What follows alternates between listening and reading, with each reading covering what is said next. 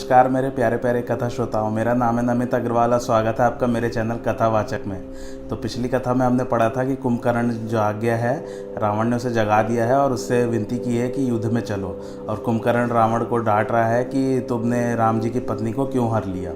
और उन्होंने अब तक हनुमान जी और सुग्रीव जी को मूर्छित कर दिया है। बहुत ही भारी पड़ रहे हैं वो। आइए आगे आज की कथा आरंभ करते हैं। उधर जब सुग्रीव की मूर्छा टूटी तो वह मृतक की भांति खिसक कर गिर गया। तब सुग्रीव उसकी नाक, कान काट और गर्जन कर आकाश मार्ग से चल दिए और जब कुंभकर्ण ने यह जाना, तब सुग्रीव का पाव पकड़कर पृथ्वी पर पटक दिया। किंतु सुग्रीव ने भी शीघ्र उठकर फिर उसको मारा। पश्चात वीर सुग्रीव प्रभु के पास आए। उधर जब कुंभकर्ण को अपना नाक, कान कटा जान पड़ा, तब वह ग्लानी मानकर लौटा। तब एक तो वह यूँ ही भीम भीमकाय था, दूसरे नाक, कान कट जाने पर और भी भय देने लगा। तब हल्ला करते हुए बंदर दौड़ पड़े और एक ही बार में अनेकों वृक्ष उस पर फेंकने लगे। किंतु कुंभकर्ण काल के समान क्रोधित हो सन्मुख चला और वह अनेक वानरों को पकड़कर खाने लगा। मानो टिड्डी गुफा में समा रही हो। उसने करोड़ों को पकड़कर अपने शरीर से मर्दन कर डाला और करोड़ों को मसलकर धूल में मिला दिया। उसके मुख, नाक और कानों के छिद्र से झुंड के झुंड रीछ बंदर निकलकर भाग चले। वह रणमद मत ऐसा चला मानो सारे संसार को खा जाएगा। समस्त वीर युद्ध से भागने लगे, फेरने से भी नहीं फिरते। उन्हें आँखों से कुछ दिखाई न देता और न कान से सुनाई पड़ता। इस प्रकार कुंभकर्ण ने सारी फौज को विडार दिया। यह सुनकर झुंड के झुंड राक्षस दौड़ पड़े। तब श्री रामचंद्र जी ने अपनी सेना को व्याकुल और शत्रु के अनेक प्रकार की सेना को आया देखा। श्री रामचंद्र जी बोले, हे सुग्रीव, लक्ष्मण और विभीषण, सुनो, तुम लोग सारी सेना को संभालो। अब मैं इस दुष्ट के बल और उसकी सेना को देखूँगा। ऐसा कहकर रघुनाथ श्री राम जी हाथ में सारंग, धनुष बाढ़ और कमर में तरकश धारण कर शत्रु की सेना का संहार करने चले। तब पहले तो प्रभु ने धनुष की टंकार की, जिसको सुनकर शत्रुदल बहरा हो गया। उन सत्य संध ने धनुष खींचकर लाखों बाढ़ छोड़े, जो मानो पंखों सहित काल सर्प के समान चले। उन्होंने अनेक नाराज़ नामक बाण छोड़े। नाराज़ माने लोहे के बाढ़ जो काल के समान चले, जिनसे अनेक भयंकर योद्धा कटने लगे। उनके पैर, सिर, छाती और भुजदंड कटने लगे और कितने ही के सौ टुकड़े हो गए। घायल योद्धा घूम घूम कर पृथ्वी पर गिरते और संभल कर फिर युद्ध करते थे। कितने राक्षस बाड़ों की चोटी से बादल के समान गरजते और कितने ही भयंकर बाढ़ देखकर भाग जाते थे। वीरों के धड़ सिर के बिना ही दौड़ते और पकड़ो तथा मारो मारो पुकारते थे। इस तरह क्षण भर में ही प्रभु के बाड़ों ने विकट राक्षसों को काट डाला और फिर वे सब बाढ़ श्री रामचंद्र जी के तर्कश में आकर प्रविष्ट हो गए। कुंभकर्ण ने मन में सोचकर देखा कि श्री रामचंद्र जी ने तो क्षण भर में ही राक्षसों की सेना को मार डाला। तब उसे दारुण क्रोध हुआ। सिंह के समान उसने घोर गर्जन किया और कोप करके उसने पहाड़ की ही उखाड़ लिए। फिर उसे जहाँ था बंदरों पर फेंकने लगा। भारी पर्वत आते देख श्री रामचंद्र जी ने अपने बाणों से काटकर उनको धूली के समान कर दिया। फिर रघुनाथ जी ने धनुष तानकर बहुत से महाकराल बाढ़ छोड़े, जो कुंभकर्ण के शरीर में घुसकर ऐसे निकल गए, जैसे बिजली बादल में समा जाती है। उसको व्याकुल देख रीच बंदर दौड़ पड़े। जब समीप गए, तब कुंभकर्ण हंसने लगा। फिर गरजता हुआ वह महावेग से दौड़ा तथा रावण की दुहाई देता हुआ करोड़ों बंदरों को पकड़कर गजराज के समान पृथ्वी पर पटकने लगा। तब रीछ और बंदर व्याकुल हो आर्त स्वर से पुकारते हुए चले। आर्त स्वर माने दुख भरे स्वर से। तब उनके करुण वचन को सुनकर श्री राम जी ने अपने धनुष बाण को सुधारा और चले। सब सेना को उन्होंने पीछे छोड़ दिया और अकेले ही वे महाबलशाली क्रोध कर चल दिए। फिर धनुष बाण खींच कर सौ बाढ़ छोड़े जो छूट कर उसके शरीर में समा गए। बाड़ों के लगने पर वह क्रोध में भरकर दौड़ा। उसके चलने पर पहाड़ डगमगाकर पृथ्वी हिल गई। उसने एक पहाड़ लिया, किंतु श्री राम जी ने उसकी वह भुजा काट दी। तब बाएँ हाथ में पहाड़ लेकर दौड़ा, किंतु प्रभु ने वह बुझा भी पृथ्वी पर काट गिराई। फिर वह कुंभकर्ण घोर चिंकार कर मुख फैलाकर दौड़ा। उस समय आकाश से सिद्ध और देवता अत्यंत घबराहट से हाय हाय पुकारने लगे। तब करुणानिधि श्री राम जी ने देवताओं को भययुक्त देखकर कानों तक धनुष को खींचा और बाड़ों से मारकर राक्षस का मुँह भर दिया। फिर भी वह महाबलवान राक्षस भूमि पर न गिरा। वह बाढ़ भरे मुख से इस प्रकार दौड़ा, मानो मूर्तिमान काल रूपी तर्कश आता हो। तब प्रभु श्री रामचंद्र जी ने महाकोप करके तीव्र बाण लिया और उसका सिर धड़ से अलग कर दिया। वह सिर जाकर रावण के आगे पड़ा। उसे देखकर रावण व्याकुल हो गया। अब कुंभकर्ण का प्रचंड धड़ दौड़ने लगा। तब प्रभु ने बाण मारकर उसके भी दो टुकड़े कर दिए। उसका तेज प्रभु के मुख में समा गया, जिसे देखकर देवताओं ने अचंभा माना। फिर तो श्री रामचंद्र जी युद्ध स्थल में शोभायमान हुए। जब संग्राम भूमि में अतुल बल वाले शोभा के खां श्री राम जी विराजमान हुए तो उनके मुख पर पसीने की बूंदे, कमल सी आँखें, सुंदर शरीर पर रक्त की बूंदे शोभती थी। वे अपने दोनों हाथों से धनुष बाण फेर रहे थे। कुंभकर्ण अधम राक्षस और पापों की खान था, फिर भी श्री रामचंद्र जी ने उसे अपना बैकुंठ लोक दिया। संध्या समय दोनों सेनाएँ फिर गईं। रावण बहुत विलाप करने लगा और बारंबार भाई कुंभकर्ण के सिर को छाती से लगाता। उस समय मेघनाद आया और अनेक कथाएँ कहकर पिता को समझाया। फिर कहा, कल मेरी वीरता देखिएगा, मैं बहुत बड़ाई क्या करूँ? मैंने अपने इष्ट देव से जो शक्ति रूप रथ पाया है, हे तात, अभी उसका बल आपको नहीं दिखाया है। इस प्रकार वार्तालाप करते प्रातःकाल और अनेक रीछ बंदरों ने आकर दुर्ग के चारों द्वार घेर लिए। इधर काल के समान बंदर तथा भालू हैं, उधर अत्यंत रणधीर राक्षस। फिर मेघनाथ मायामय रथ पर सवारों आकाश में चढ़ आया और वहाँ से प्रलय के समान अट्टहास कर गर्जने लगा। उस समय मेघनाथ माया की सीता बनाकर रथ पर चढ़ाकर निर्भय हो ले चला। जब जाकर संग्राम में पहुँचा, तब महावीर जी को देख यह वचन कहा जिसके निमित्त तुमने ये युद्ध ठाना है, सो लो, उस जानकी को ही मार डालता हूँ, क्योंकि इसके मरने से सब लड़ाई मिट जाएगी। यह कह तलवार मारकर गिरा दिया। तब महावीर जी ने क्रोध कर कहा, वानरो प्राण पड़ से युद्ध कर राक्षस को मार डालो। तब वानरों ने किलकिलाकर उस पर ऐसे प्रहार किए कि वह उनको न सहकर लंका में भाग गया। तब महावीर जी ने युद्ध त्याग दिया और रघुनाथ जी के पास जाकर सब बात सुनाई। रघुनाथ जी सुनते ही मूर्छित हुए और वे विलाप करने लगे। हे लक्ष्मण, सीता के बिना अब हम संग्राम नहीं करेंगे। सीता अनाथ के समान मारी गई। अब किस मुख के निमित्त अयोध्यापुरी को जाऊँगा और माता को क्या उत्तर दूँगा? यह कहकर प्रभु जिस समय मूर्छित होकर गिरे, कि उसी समय प्रभु के निकट विभीषण आए। हे नाथ, हे जनरक्षक, हमारी बात सुनिए। यह जानकी के मारने का समाचार बिल्कुल ही मिथ्या है। आप अब हनुमान को लंका में भेजकर शीघ्र जानकी की कुशल मंगाइए। सीता तो इस प्रकार से रक्षित है कि उन्हें रावण के सिवाय और कोई पुरुष नहीं देख सकता। मेघनाथ ने आपको मोहित करने को माया की सीता का वध किया है। यह वचन सुन प्रभु ने धीरज धारण किया और फिर गुप्त रूप से हनुमान जी जानकी की सब कुशल देख आए। महावीर जी ने श्री रामचंद्र जी से सीता की कुशल सब कही और सुख माना, फिर सबने धीरज धरकर युद्ध को प्रस्थान किया। फिर मेघनाथ दौड़कर आया और दुखदायक युद्ध करने लगा। वहाँ से शक्ति, शूल, बाण, परिघ, तलवार और वज्र आदि अनेक प्रकार के अस्त्र शस्त्र प्रचंड फरसे और पत्थरों की वर्षा करने लगा। दसों दिशाएँ बाणों से भर गई। बंदर, वृक्ष और पहाड़ लेकर आकाश को दौड़ते, वहाँ किसी को न देखकर फिर हताश होकर लौट आते। मेघनाथ ने घाट, रास्ते और पर्वतों की कंदरा आदि सभी स्थानों को माया बल से पहाड़ों से भर दिया। हनुमान, अंगद, नल, नील सभी व्याकुल हो गए। उसने सभी बलवानों को व्याकुल कर दिया। फिर उसने लक्ष्मण, सुग्रीव और विभीषण को भी बाड़ों से छेद कर उनका शरीर जर्जर कर डाला। तब श्री रामचंद्र जी से भिड़ा। उसके छूटे हुए बाढ़ सर्प के समान जा लगते। श्री रामचंद्र जी स्ववश, अनंत एक और अविकारी हैं, वे मेघनाथ के छोड़े हुए नागपाश से बंध गए। युद्ध की शोभा के लिए उन्होंने अपने को नागपाश में बंधा लिया, किंतु देवताओं को यह देखकर बड़ा भय हुआ। मेघनाथ ने समस्त सेना को व्याकुल कर दिया, फिर दुर्वचन कहता हुआ प्रकट हुआ। यह देखकर जामवंत ने कहा, रे दुष्ट, खड़ा रह, जिसे सुनकर मेघनाथ को बड़ा क्रोध चढ़ा गया।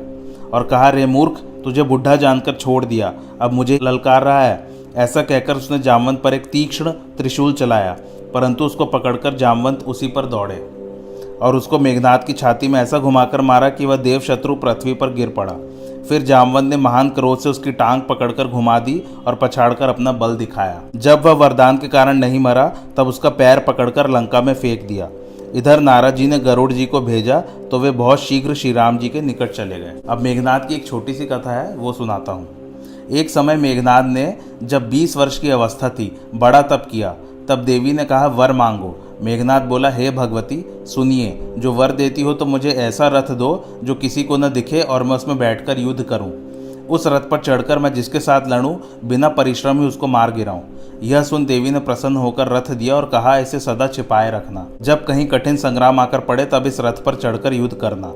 आकाश में जाकर दो ही पहर में युद्ध को जीत लोगे। हे वीर, इसमें संदेह नहीं। किंतु जिसने बारह वर्ष तक अन्न, नींद और स्त्री का त्याग किया हो, उससे युद्ध मत करना। जो करेगा तो वह तुझे मार डालेगा। यह कहकर देवी अंतर्ध्यान हुई। तब मेघनाथ शिवजी की कठिन तपस्या करने लगा। तब शिवजी ने प्रसन्न हो उसे यह वर दिया कि तुझे युद्ध करने में भय न लगेगा।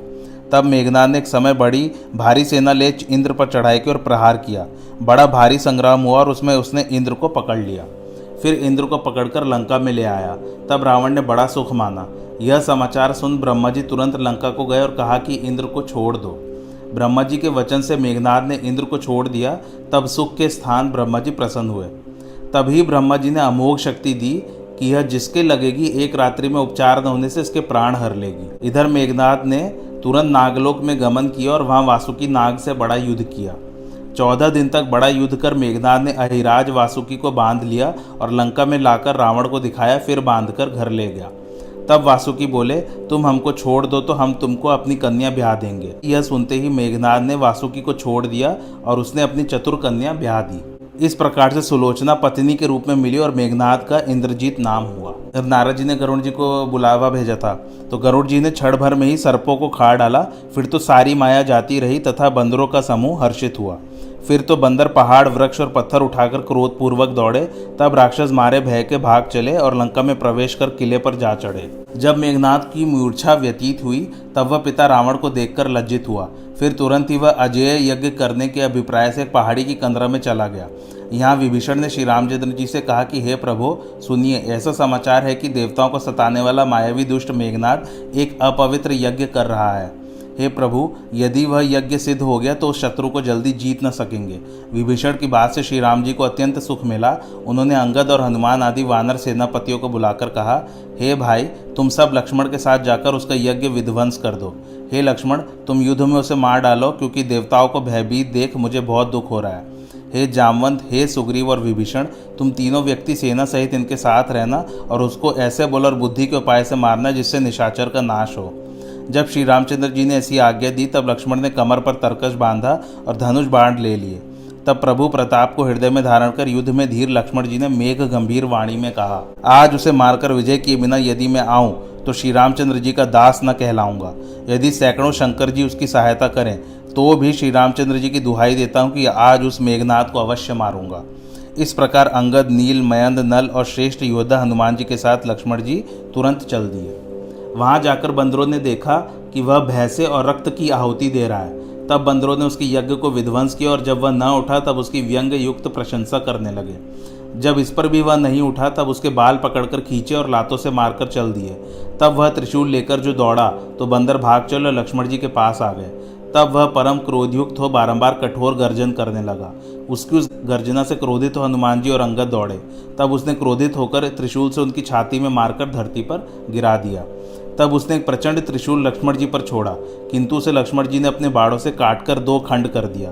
क्रोधयुक्त हनुमान और अंगद ने पुनः उठकर उसे मारा, किंतु उसे घाव नहीं लगा। जब शत्रु मारने से नहीं मरा तो वे वीर लौट गए और वह फिर घोर चिकार करता हुआ दौड़ा। तब उसे काल के समान आते हुए देखकर लक्ष्मण ने एक भयंकर बाढ़ छोड़ा। तब वज्र के समान बाढ़ को आते हुए देख दुष्ट मेघना तुरंत ही अंत ध्यान हो गया। फिर अनेक वेश धारण कर, कभी प्रकट होकर और कभी छिपकर युद्ध करने लगा। शत्रु को अजय देख वानर डर गए। तब लक्ष्मण जी परम क्रोधित हो गए। उन्होंने अपने मन में ऐसी मंत्रणा दृढ़ की कि इस पापी को मैंने बहुत खिलाया। फिर तो लक्ष्मण ने श्री राम जी के प्रताप का स्मरण कर वीरोचित दर्प से बाण का लक्ष्य निश्चित कर छोड़ दिया, जो उसकी छाती में जा लगा। मरते समय उसने सारा कपट छोड़ दिया। राम के अनुज लक्ष्मण कहाँ है? और राम कहाँ है? ऐसा कहते हुए उसने प्राण त्याग दिया। तब अंगद और हनुमान ने कहा, इंद्रजीत, तेरी माता को धन्यवाद है। फिर तो हनुमान जी ने बिना प्रयास ही उसे उठा लिया और लंका के द्वार पर रखा है। रावण ने जब पुत्र वध का समाचार सुना तो वह मूर्छित होकर पृथ्वी पर गिर पड़ा। मंदोदरी बहुत रुदन करती और छाती पीटती तथा अनेक प्रकार से विलाप करती थी। नगर के सब लोग व्याकुल होकर सोचने और कहने लगे कि रावण नीच है। लक्ष्मण ने प्रभु को देखकर चरणों में सिर नवाया, तब प्रभु ने उठकर भाई को हृदय से लगा लिया। मुख पर प्रसन्नता देखकर जब श्री राम जी ने पूछा तो विभीषण ने शत्रु का मारा जाना कहा। श्री राम जी ने भाई को कृपा दृष्टि से देखा और जब हाथ फेरा तो सब थकावट दूर हो गई। लक्ष्मण का बाढ़ से बिंधा शरीर ऐसा दिखाई पड़ता था, मानो सोने के तरकश में बाढ़ भरे हों। फिर लक्ष्मण ने मेघनाथ का सिर आगे लाकर रख दिया, जिससे बंदर और भालू देखने लगे। कौतुकी प्रभु श्री राम जी ने सिर को देखकर उसे सुरक्षित रखने के लिए कहा। स्वामी की आज्ञा सुनकर वानरों के राजा सुग्रीव ने उसे यत्न पूर्वक रखवाया। अब यह कथा सुनो। जिस प्रकार बाण की प्रेरणा से पक्षी की तरह वह भुजा उड़ती हुई लंका में गई, बाढ़ से विध और रक्त से भरी हुई मेघनाद की वह भुजा आँगन में जा गिरी। मेघनाद की जो एक भुजा है, वो उड़कर लंका में चली गई। वहाँ पर रति से सुंदर और गुणवती नाग कन्या रावण की पुत्र वधु मेघनाथ की पत्नी अत्यंत सुंदरी सुलोचना विराजमान थी। वह बाला स्वर्ण के सिंहासन पर सुशोभित हो रही थी। तीनों काल में विद्याधरों की स्त्रियाँ उसकी सेवा करती थी। वहाँ मेघनाथ की भुजा पड़ी है। तब उस तरफ़ दासियों ने रुधिर निकलते हुए उस भुजदंड को देखकर कहा, आश्चर्यमय युद्ध हुआ है, जिससे अखंड का खंडन हुआ जान पड़ता है। तब उन सब सखियों के मुख से ऐसी बात सुनकर सिंहासन छोड़ सुलोचना उठी। स्त्री स्वभाव से उसकी धुकधुकी धड़कने लगी तथा अशुभ सूचक दाहिनी भुज फड़कने लगी। वह मन में सोचने लगी कि राम और रावण में घोर युद्ध हो रहा है, जिसमें वीर धुरीण मेरे पतिदेव भी थे। उनसे कोई युद्ध नहीं कर सकता, परंतु विधाता की गति जानी नहीं जाती। इतना कहते हुए अपने आप ही चली गई और पति की भुजा देखकर करोड़ों प्रकार से विलाप करने लगी। यह कंकड़ तथा मड़ियों से जटित महान विटप सदृश मेरे पति की ही भुजा है, दूसरे की नहीं।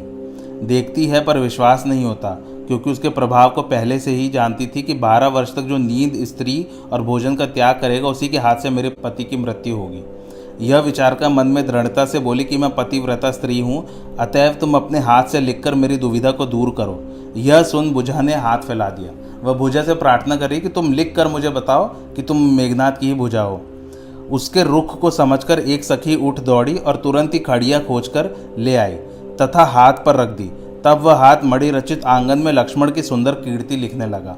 यदि सौ करोड़ वर्ष तक भी निद्रा, नारी और भोजन त्याग करे तो भी उसकी महिमा छोटी ही है। वे नाश न होने वाले अखंड और सबके अंतर में वास करने वाले हैं, जो उत्पत्ति, पालन और संहार के लिए त्रिगुण रूप धारण करते हैं, जो काल के भी काल हैं और जिनका सूर्य सरस्वती और शंकर जी भी वर्णन करते हैं।